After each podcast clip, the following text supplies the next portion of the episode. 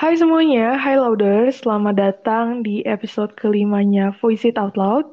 Kali ini episode spesial banget karena hari ini kita bakal ngomong berdua ya. Gue Yes. Reva Destiny, founder dari um, Say It Out Loud. Hari ini kita bakal bincang bareng-bareng sama co-founder dari Say It Out Loud. Ada Kenis. Hai Kenis.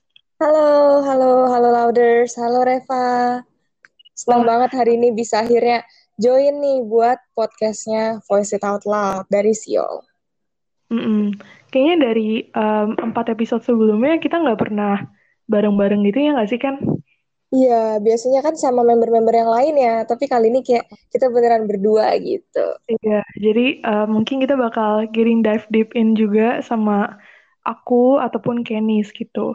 Nah, hari ini um, menurut aku episode kali ini benar-benar spesial banget. Terus um, judul yang bakal kita bahas hari ini juga kayaknya relate banget lah sama aku ya. Mungkin sama kamu juga kan, mungkin sama Louders juga semua karena hari ini kita bakal bahas tentang When You Want Something to the Bone. Jadi kayak lagunya Pamungkas gitu. Yes. Nah, em, sebenarnya ini emang lagunya emang enak banget nggak sih kan? yes, gue suka Oh. banget sih. Pas dari pertama kali denger langsung, wah gila. Heeh, bener-bener relate banget gak sih sama kehidupan kita masing-masing gitu? Mungkin Iya. konteksnya beda gitu ya nggak sih?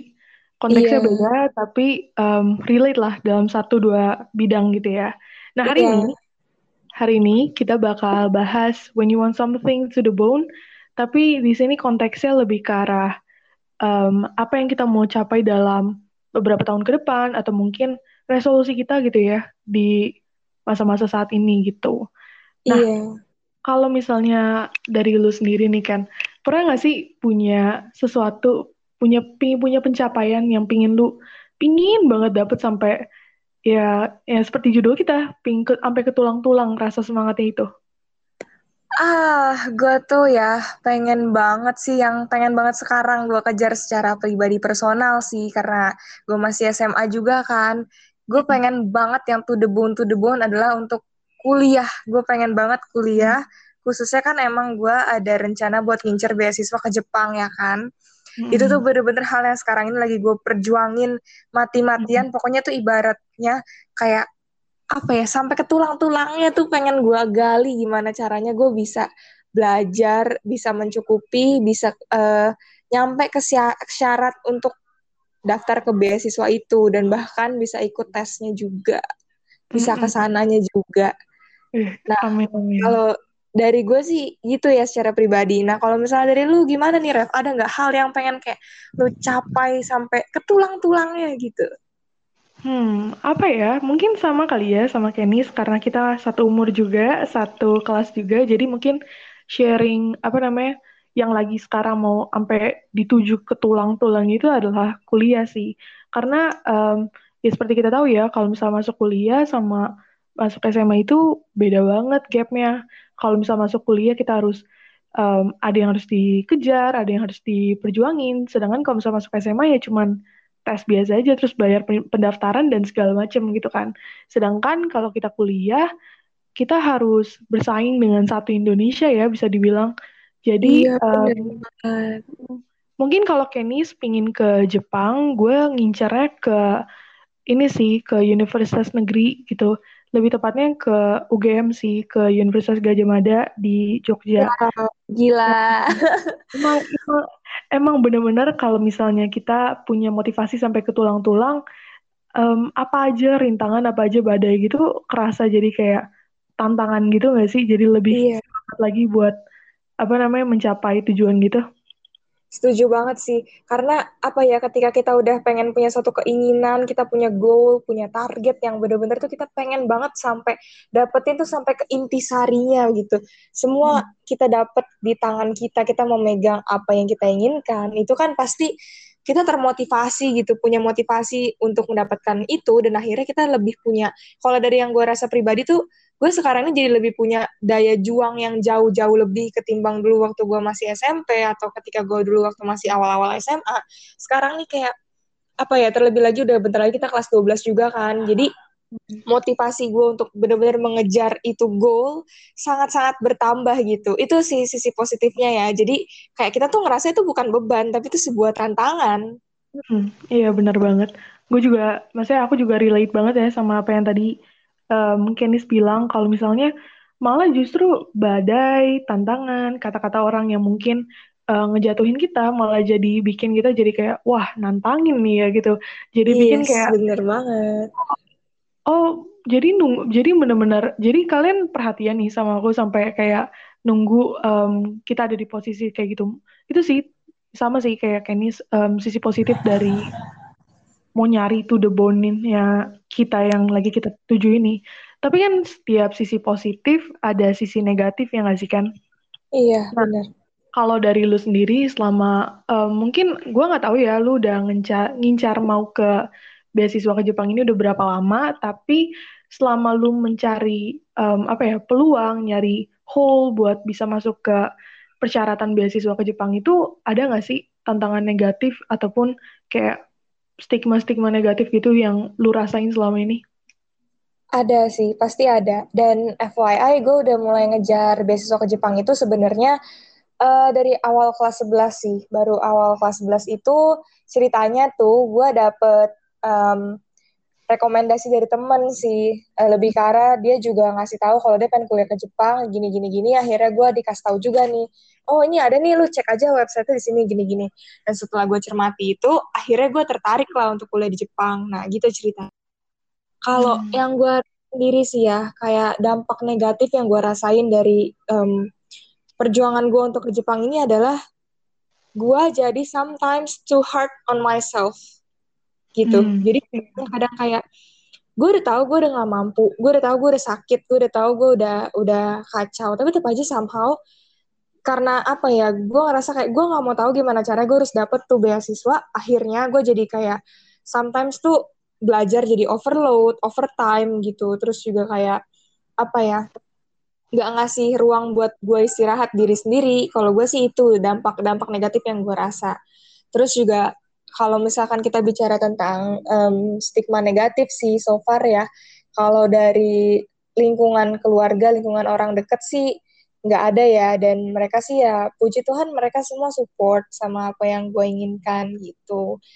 Jadi hmm. apa tenggatnya sih gitu. Jadi meskipun terkadang gue ngerasa kayak apa ya terlalu pushing too hard, tapi apa ya maksudnya nggak nggak ada yang ngejudge atau gimana malah justru kayak lebih nasehatin gue untuk punya work life balance kayak gitu. Kalau hmm. misalkan gue sendiri nih Ref kan apa ya kalau gue yang gue rasain kan itu gue jadi kadang tuh kerja suka sampai lupa diri, belajar lupa sampai lupa diri. Hmm. Kalau lu gimana nih? Gue sih yang pastinya ya kita share the same experience juga 11 12 juga sama lu. Jadi lebih apa ya?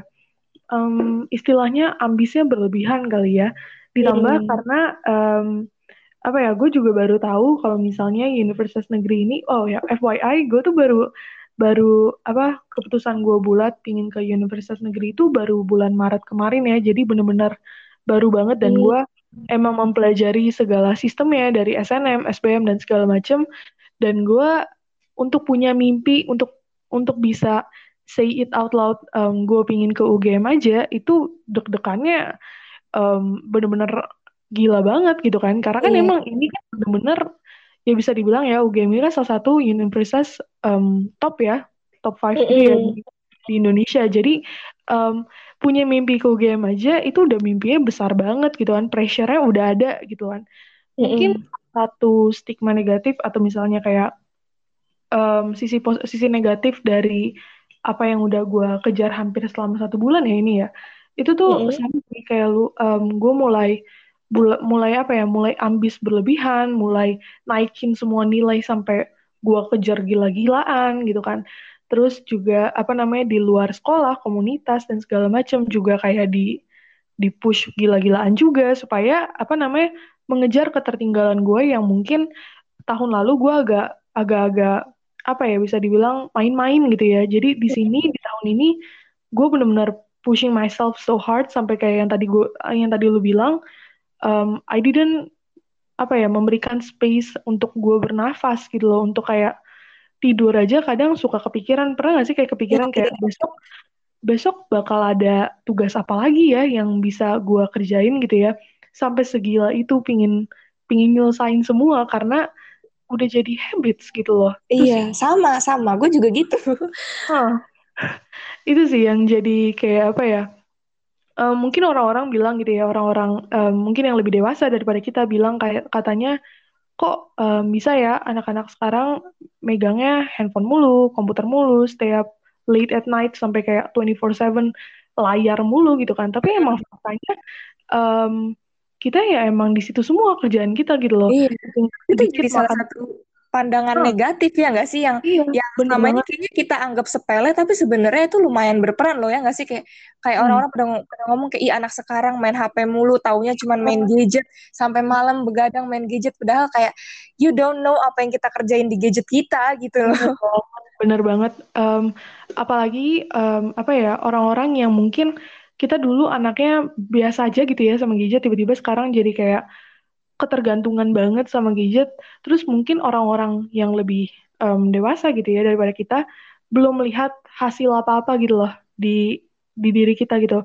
Belum ngasilin hmm. duit artinya kita belum ngasil apa-apa gitu loh.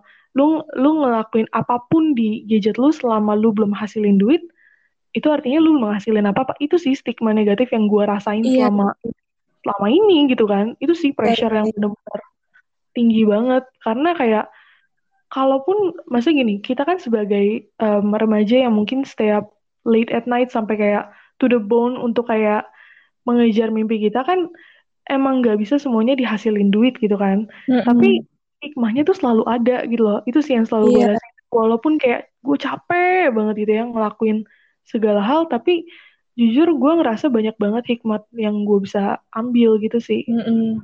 Kadang kita ngerasa kayak gimana ya kalau gue ya, kita tuh masih anak muda, masih remaja, sering kali tuh di underestimate, dibilangnya yeah. tuh kayak kamu nggak bisa menghasilin apa-apa, kamu nggak bisa mikir apa-apa, padahal kayak, hmm. hey, not all youngsters kayak gitu gitu loh. Dan hmm. bahkan kita nih di usia remaja gini aja itu kayak nggak menutup kemungkinan kita untuk bisa berkarya untuk menghasilkan sesuatu. Memang bener kata lo nggak mesti duit gitu loh. It's not hmm. all about money.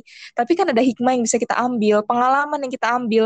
Justru pengalaman dan hikmah itu yang apa ya penting banget loh di masa muda gitu kan kayak iya. kadang-kadang tuh gue juga suka kesel sama orang-orang yang underestimate anak muda yang dibilangnya cuman ah cuman bisa gadgetan cuman bisa sosmedan mm -hmm. tanpa menghasilkan apa-apa padahal di balik itu kayak banyak banget sebenarnya yang bisa kita pelajarin ya nggak di era digital seperti ini informasi semua kita dapat dari media sosial gitu kan jadi kayak ibarat kalau kayak kata lirik lagunya Pamungkas nih kan maybe hmm. if you can see what I feel through my bone gitu kayak yang gue rasain deep down di gue itu ya kayak apa ya ih anak muda itu nggak seburuk yang orang-orang dewasa pikirkan gitu loh. Kayak iya, coba aja kalau mereka bisa lihat ke dalamnya kita anak-anak muda ada apa sih gitu sampai akhirnya kita bisa uh, main gadget terus segala macam itu yang kadang-kadang menurut gue banyak orang dewasa yang suka salah kaprah suka salah paham gitu. Memang nggak menutup kemungkinan bisa gue sepelein juga atau nggak bisa gue deny juga bahwa kita anak muda memang masih banyak nggak ngerti apa-apa gitu. Ya nggak sih? Kayak kita belum ada pengalaman hmm. kerja belum pernah uh, punya anak segala macam jadi memang pengalaman kita tidak sejago mereka ilmu kita tidak setinggi mereka tapi kayak sometimes adults pun orang dewasa pun butuh apa ya memahami kita sampai ya yeah. what we feel through our bones gitu loh. Ya nggak sih? bener banget. Itu sih um, yang dari pandangan gue dan Kenis mengenai um, apa ya apa ya sisi negatif yang udah kita rasain gitu ya. Karena iya. mau kayak gimana pun juga um, kita sekarang hidup di di mana kita nggak bisa lepas dari handphone dan laptop komputer dan segala macam. Karena semua kerjaan di situ. Bayangin ya um, ini sih um, mungkin teman-teman semua louder semua mungkin relay juga. Ini pernah lo ya gue gue cuma tinggal zoom gue selama kayak 10 menitan ngambil air putih dan ke toilet dan segala macam balik-balik um, banyak yang WA gue bilang katanya Ref hari ini dibagi kelompok jadi begini begini begini. Padahal cuma 10 menit gitu loh. Iya berarti setuju kan, banget. berarti kan coba bayangin kalau misalnya um, kita kita tinggalin handphone kita untuk tidur siang aja. Pernah gak sih kayak bangun tidur siang tiba-tiba udah banyak notifikasi ah iya gue atau gue sering banget kayak gitu Ah, uh, bener banget. Dan kadang kita kita nggak mau push ourselves gitu loh too hard. Emang nggak mau banget gitu kan. karena mm -mm. buat aku sih capek banget gitu ya pertama kedua um, tekanan dari orang-orang sekitar kita yang memberikan katanya sih ya kita terlalu banyak menghabiskan waktu di di tempat yang seharusnya nggak usah dihabiskan gitu ya hmm. itu jadi salah satu hal yang bikin gue kadang kadang mau nangis gitu ya kadang pincap kadang capek banget gitu ya. Tapi iya. dari situ juga gue belajar untuk um, ini ada hikmah apa baiknya gitu kan. Karena gue percaya setiap setiap hikmah setiap hal hal-hal yang mungkin gak enak di gue atau di tempat atau di kalian gitu ya pasti akan ada selalu hikmat baiknya gitu.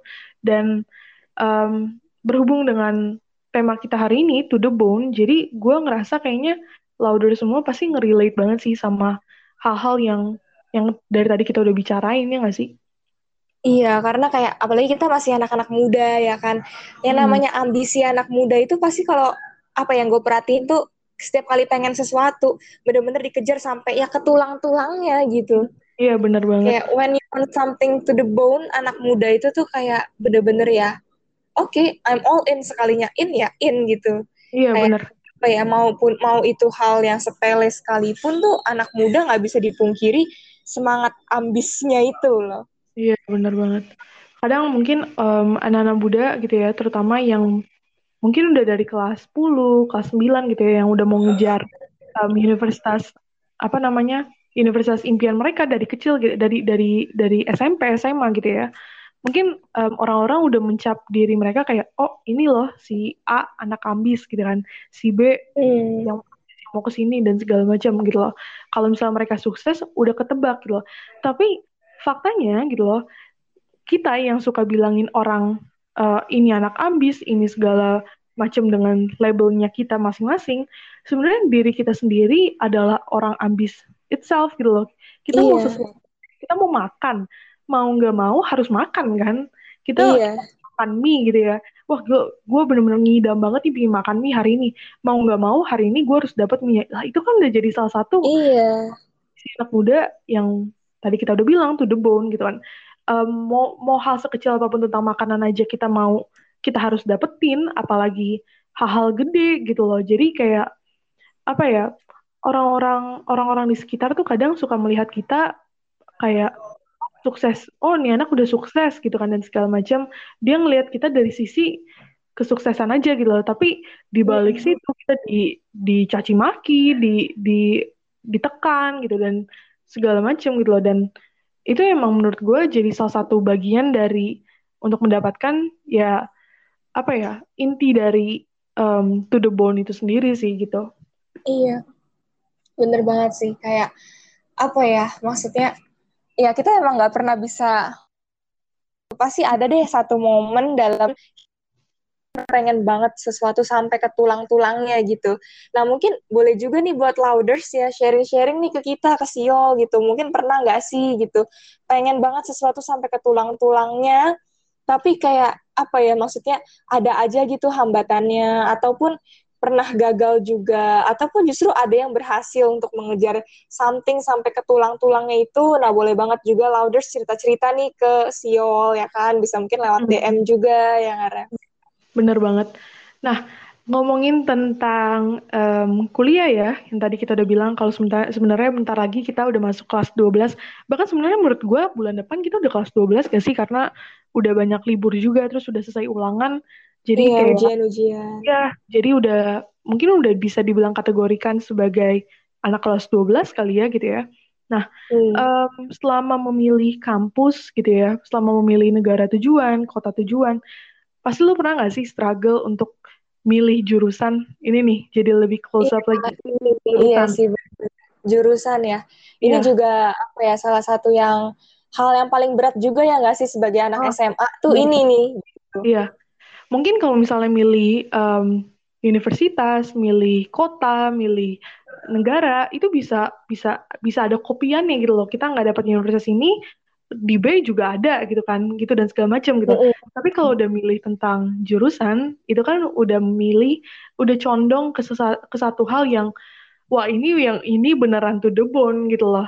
Nah selama iya. lu udah hampir awal masuk kelas 11 uh, masuk oh mungkin gua mungkin nggak kelas 11 juga kali ya udah dari lama apa sih struggle lu atau mungkin udah berapa kali sih lu nge ngeganti jurusan sampai akhirnya sekarang udah fix ini jurusan lu yang bakal lu ambil beberapa bulan ke depan?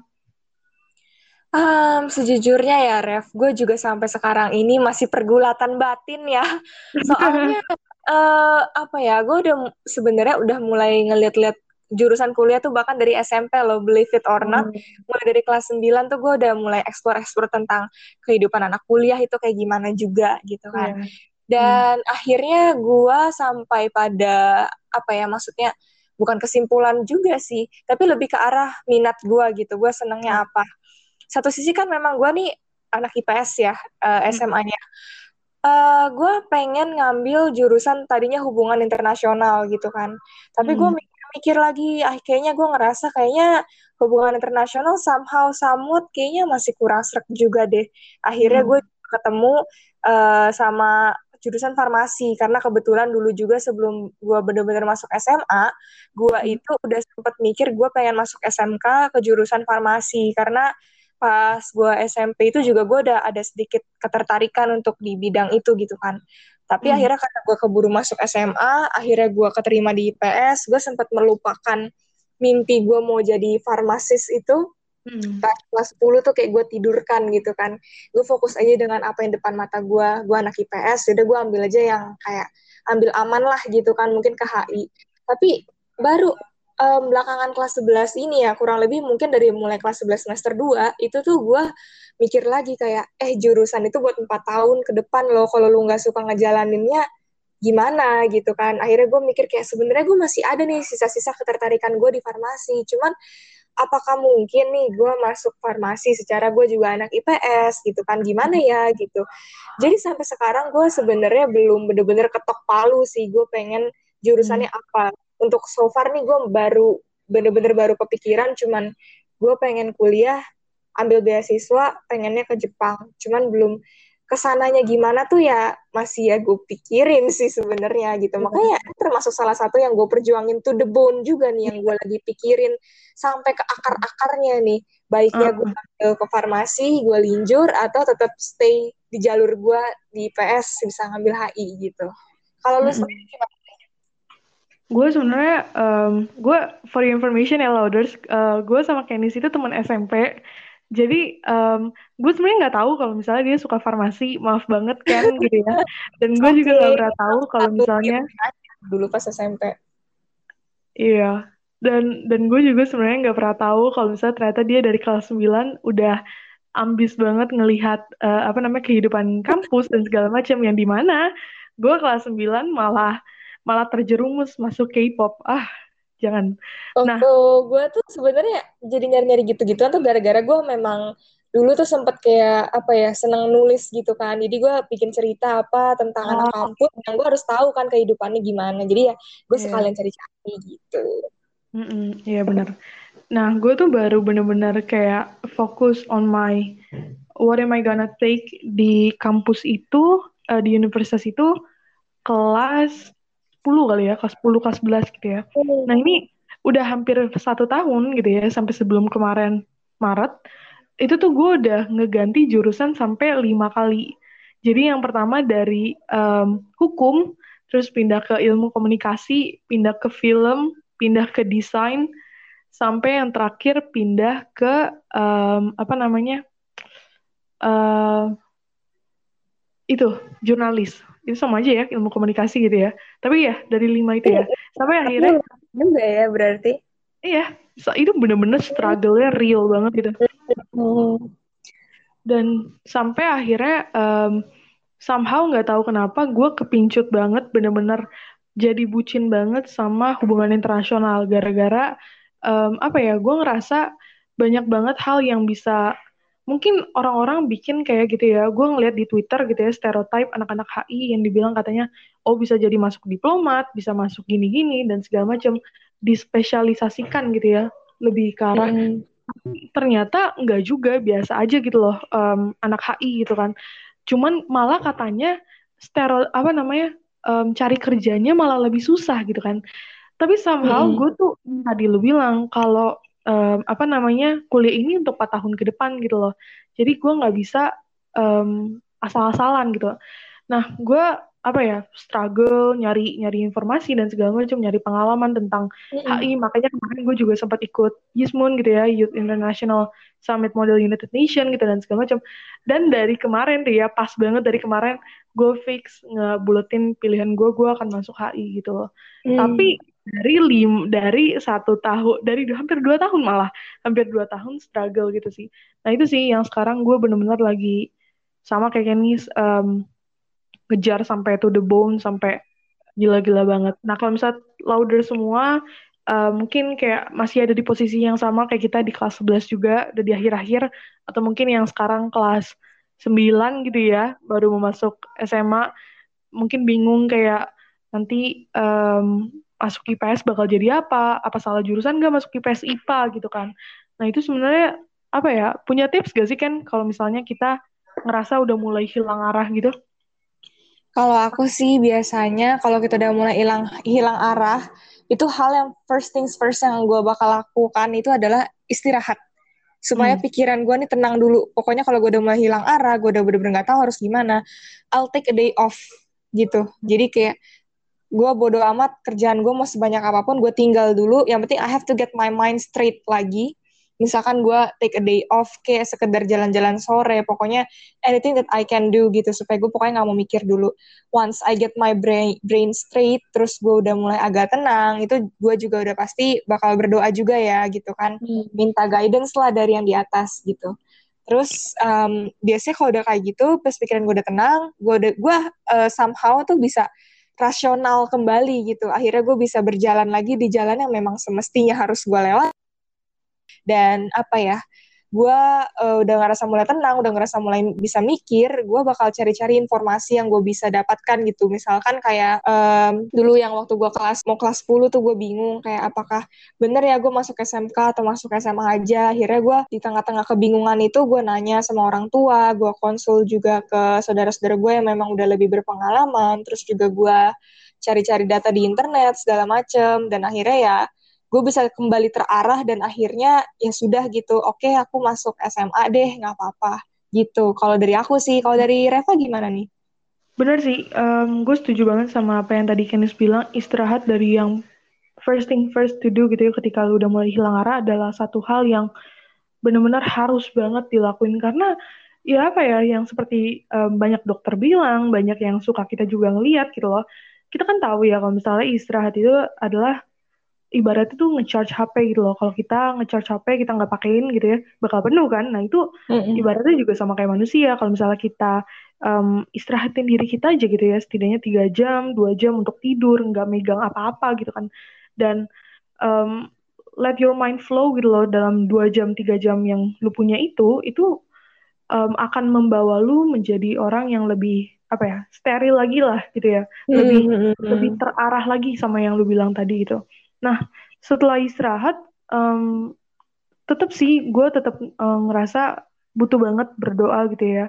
Karena um, kekuatan kita itu nggak pernah akan apa ya jauh-jauh dari yang ada di atas gitu kan. Karena yeah. kalau misalnya kalau misalnya kita cuma ngandalin diri kita dengan istirahat, dengan cerita sama orang lain, dan itu ternyata, itu ternyata masih nggak bisa ngebantu ya berarti kan ada yang salah sama diri lu mungkin lu belum mempunyai mungkin lu nggak kehilangan satu step gitu loh. Mungkin lu nge-skip satu step dan mungkin step itu adalah lu kurang curhat sama yang ada di atas gitu. Iya. Nah, itu penting banget sih dua hal itu yang pertama. Terus yang ketiga sama benar-benar sama banget um, untuk cerita. Mungkin untuk for some people gitu ya, untuk louders apalagi yang mungkin um, lagi benar-benar ngejar sesuatu yang mungkin out of the box gitu ya. Gue jujur ya, gue mau ngambil hubungan internasional, nggak ada saudara gue, nggak ada keluarga gue, nggak ada siapa pun di deket hmm. gue gitu ya yang mau ambil hubungan internasional atau bahkan udah ada um, experience di hubungan internasional ataupun kuliah yang diplomatik segala macam kayak gitu ya itu nggak ada banget yeah.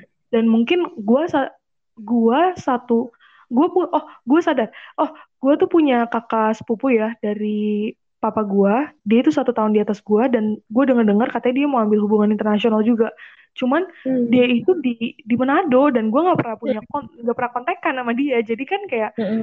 mau ada pun kita impossible gitu loh untuk untuk yeah, reach yeah. out satu sama lain gitu loh.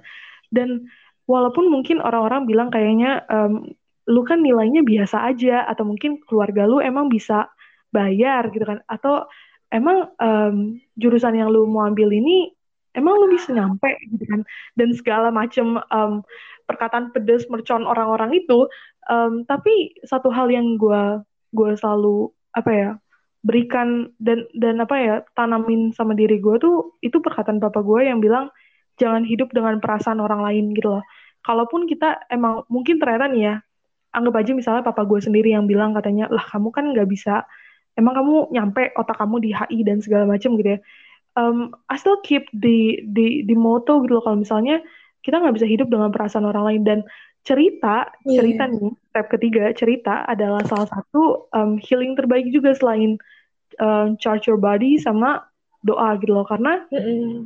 cerita gue ngerasa um, gue tuh really relief gitu loh jadi kayak yeah, yeah dan gue selalu menana gue selalu selalu bikin apa ya um, mindset di pikiran gue. Kalau misalnya gue cerita bukan karena gue ingin um, ngebebanin mereka yang gue ceritain tapi gue cuma pingin um, gue cerita gitu loh. Gue pingin ngomong hmm. aja.